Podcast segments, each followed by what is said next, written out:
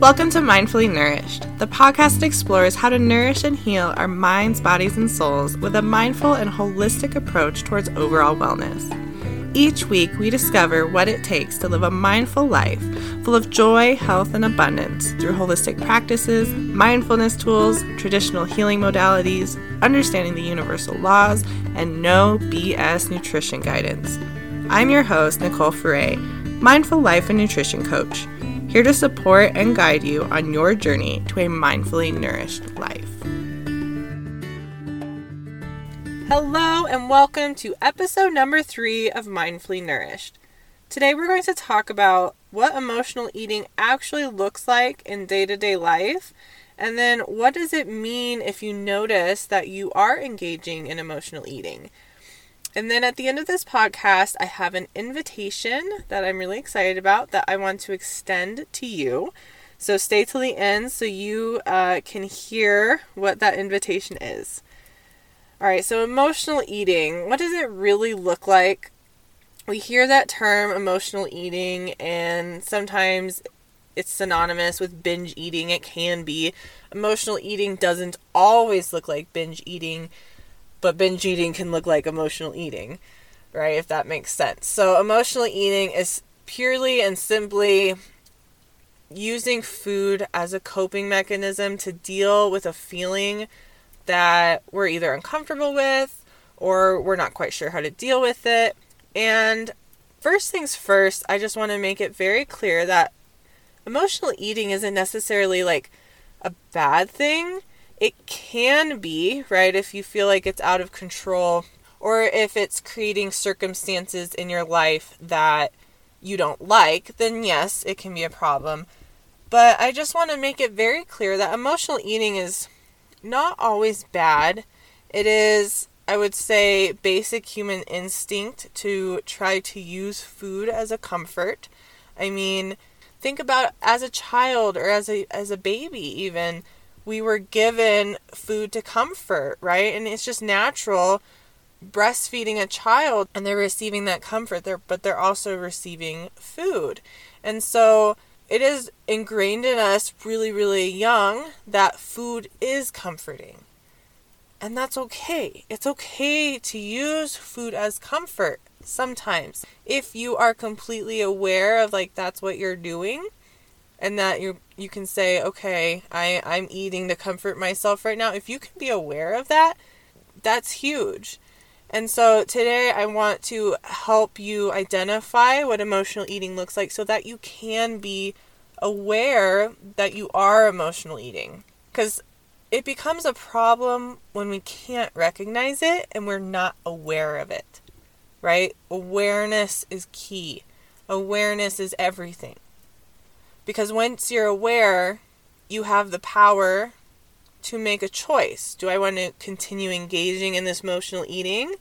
Or do I want to do something else to comfort whatever that feeling is that you're experiencing? So, anyways, let's back it up. What does emotional eating look like? Emotional eating can show up in a lot of different ways, and it's not always just like eating a pint of ice cream after your boyfriend breaks up with you because you're sad. It can also look like you're bored, so you're eating to pass the time. It could look like eating because you feel lonely. It could look like angry eating or um, stress eating, helping to ease those feelings of stress. It could also be comforting you after experiencing a loss in your life, right? Like if you're grieving the loss of a loved one or the loss of a job or the loss of a marriage or even the loss of a friendship or some kind of relationship in your life food can be a comfort right to help with that that loss. Emotional eating can also look like celebrating. It is very common in a lot of cultures that when we celebrate a holiday or some kind of occasion that there's food there's a feast that is a common theme through all of humanity is we feast to celebrate and I mean, if you want to get technical, like those are happy feelings, joyous feelings that we're sharing with others, and we're sharing a meal and we're eating within that emotion. Like, technically, that is emotional eating. And that's why I say emotional eating isn't always inherently bad. You could also be using food to fulfill an unmet need or an emptiness that you feel. You could be using it to ease feelings of shame or guilt. And right, it's like kind of like a vicious cycle. If you're a binge eater, you binge most likely because you are trying to fulfill an unmet need or you're trying to deal with an uncomfortable emotion. And then you feel shameful and guilty about the eating. And then you just continue this cycle of binging and then feeling guilty and eating because you feel guilty and then you continue binging and it's it, it becomes a vicious cycle. And that is definitely you know a problem that affects your wellness. You could also be eating to numb feelings that you don't want to feel. Sometimes we stuff it down you know if you have an emotion that you don't want to feel like like if you're like i feel like such a failure but i don't want to feel that feeling because that can be a really uncomfortable feeling for a lot of us me included. So sometimes you'll eat to stuff down those feelings so numb yourself so you, you don't have to feel it. So for me emotional eating has showed up in a lot of different ways over my life and when i was younger I ate out of boredom and because I was lonely. I was the youngest of five children, and all my siblings are much older than I am. And by the time I was, I believe, by the time I was nine, everyone was out of the house. Like my brother went off to boot camp, and my other brother went to San Francisco to live with his father. And I became very lonely. And I, now looking back on it, like I can see that I ate because I was lonely and because I was bored, I used it to pass the time. I was bored and I was lonely. There was no one to hang out with or play with, and I was kind of on my own. And that was a coping skill that I had. I knew that food made me feel good in the moment.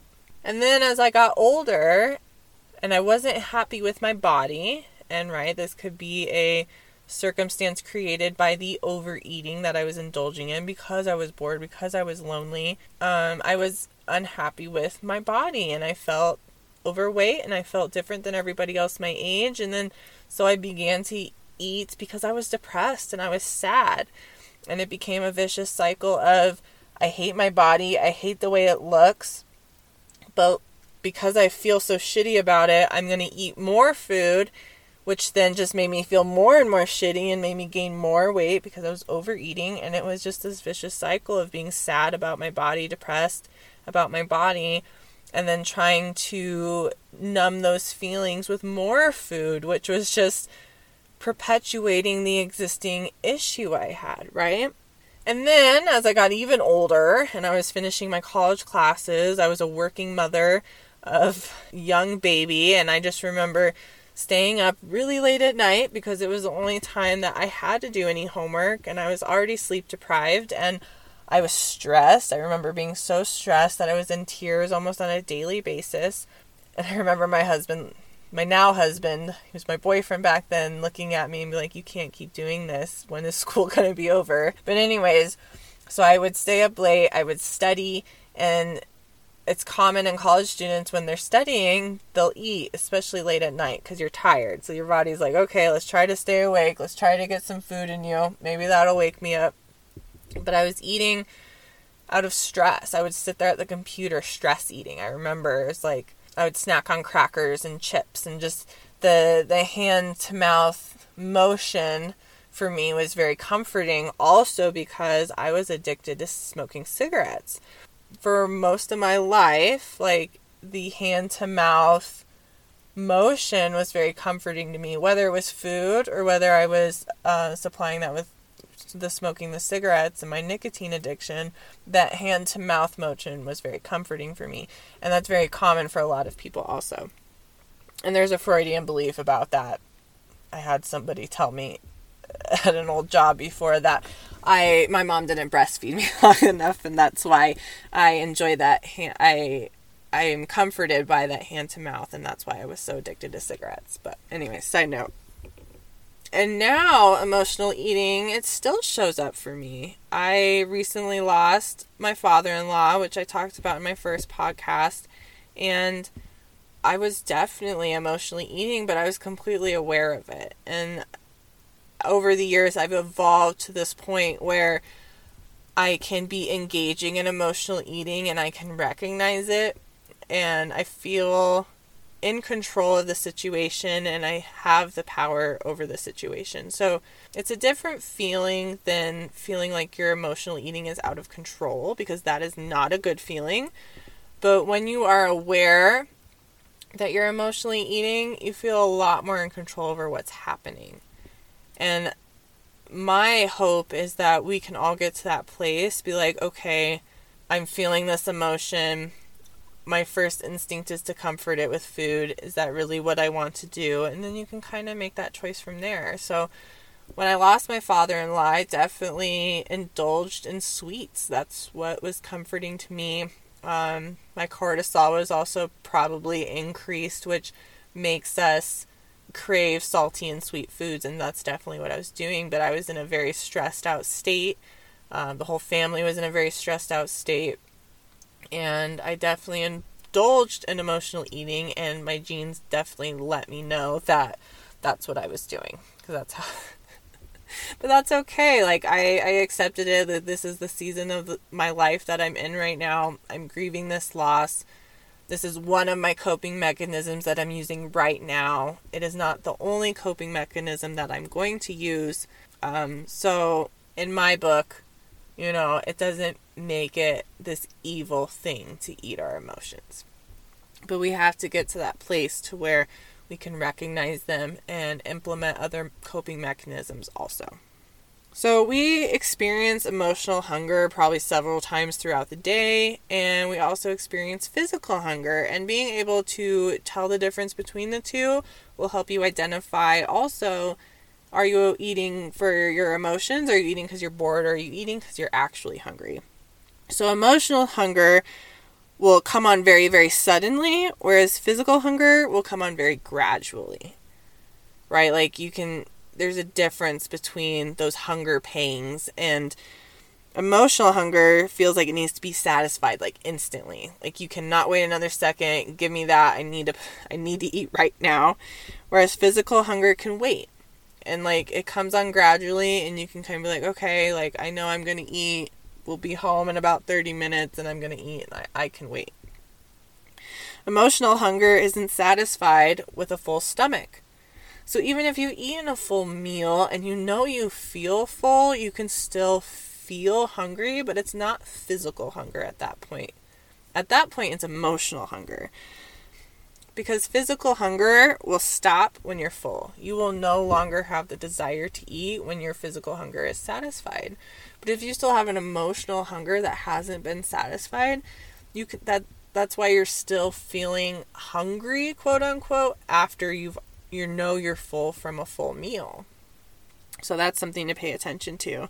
And then if you are still hungry after a meal and you believe it's because of emotional eating, but you're not quite sure why, like you can't really identify that emotion, just sit with it. Ask yourself like what what am I actually feeling right now? Why am I still feeling hungry? Emotional hunger craves specific comfort foods. So you know that it could be emotional hunger when you only want that specific thing. Whereas with physical hunger, anything that get your hands on to eat would be fine. It's like, oh, I have this feeling of hunger, but I don't nothing sounds good to eat. That's a huge indicator that you're really not hungry and that you're actually emotionally hungry. Emotional eating triggers feelings of guilt, powerlessness, and shame. Eating to satisfy physical hunger doesn't make you feel bad about yourself. And that's so true. Like, think about that. When you've sat down and eaten because you were truly, truly physically hungry, you don't feel bad afterwards. You feel good afterwards. You feel better. You feel like you satisfied yourself. You feel like you have more energy. Emotional eating will leave you feeling drained, shameful, guilty, feeling like you don't have any power. Why do we keep eating our emotions? What are some reasons that we could be engaging in emotional eating? Biologically and physiologically, humans are designed to feel good when they eat. When we eat, there is a dopamine release from our brain. And dopamine is a neurotransmitter that is just used to send messages between nerve cells, but it provides a feeling of like euphoria. It makes us feel good. So when we eat, we naturally release that good feeling. And then when we are feeling stressed, we stimulate the release of cortisol. Now, cortisol causes us to crave sweet and salty foods, like I mentioned earlier, making it very easy to reach for something when you're to eat when you're stressed, even though you're not hungry.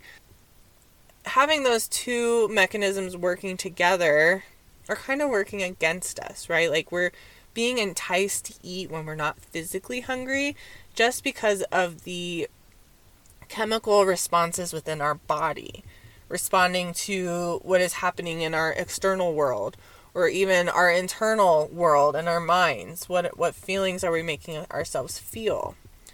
So our bodies respond to all that and this is another reason why it's like don't be so hard on yourself if you are having a problem with emotional eating. It's okay.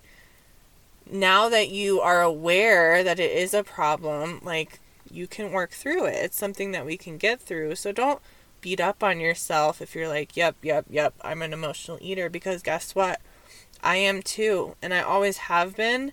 And I'll be very honest with you, I ate emotionally like two nights ago because I was just feeling sad. And to be very honest and very frank, I was menstruating and I just felt sad.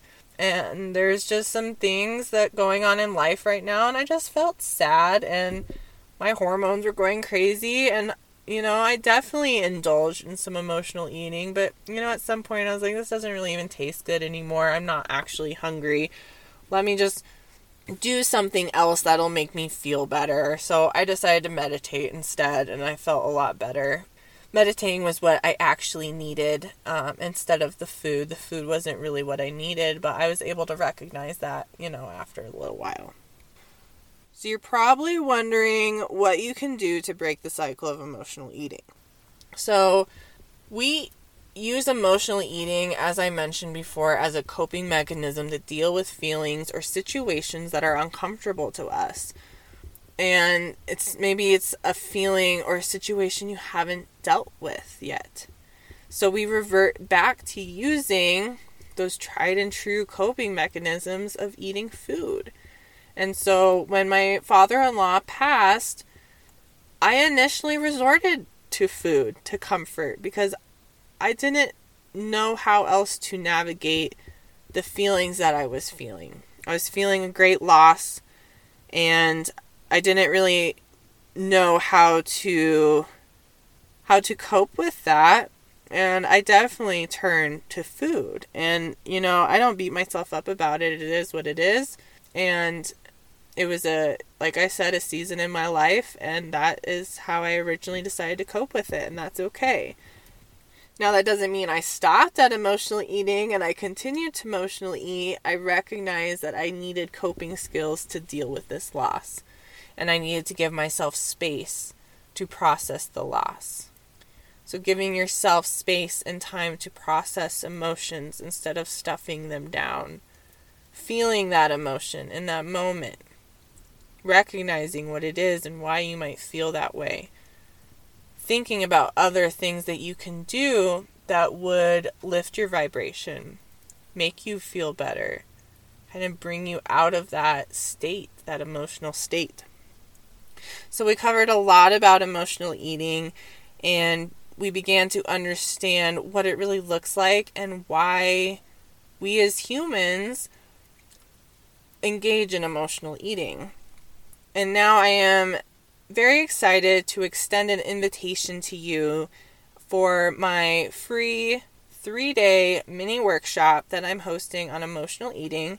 If you feel like you are struggling with emotional eating and you would like to spend three days with me, kind of exploring your emotional eating and really getting down to understanding it and walking away with some tools on how to work through your emotional eating and gain your power back, I would like to invite you to my free workshop. It's only three days, and we begin next week on February 1st. So, if you would like to join me, I would love to have you get to know you and really help you get through this because I'll tell you, it makes a huge difference when you understand your emotional eating, why you're eating, and have a toolbox of tools that you can use when you recognize that you are eating your emotions. I will leave the link in the show notes so you can join if you are interested. I look forward to hopefully meeting some of you within my workshop, and I will talk to you next week for episode number four. Take care.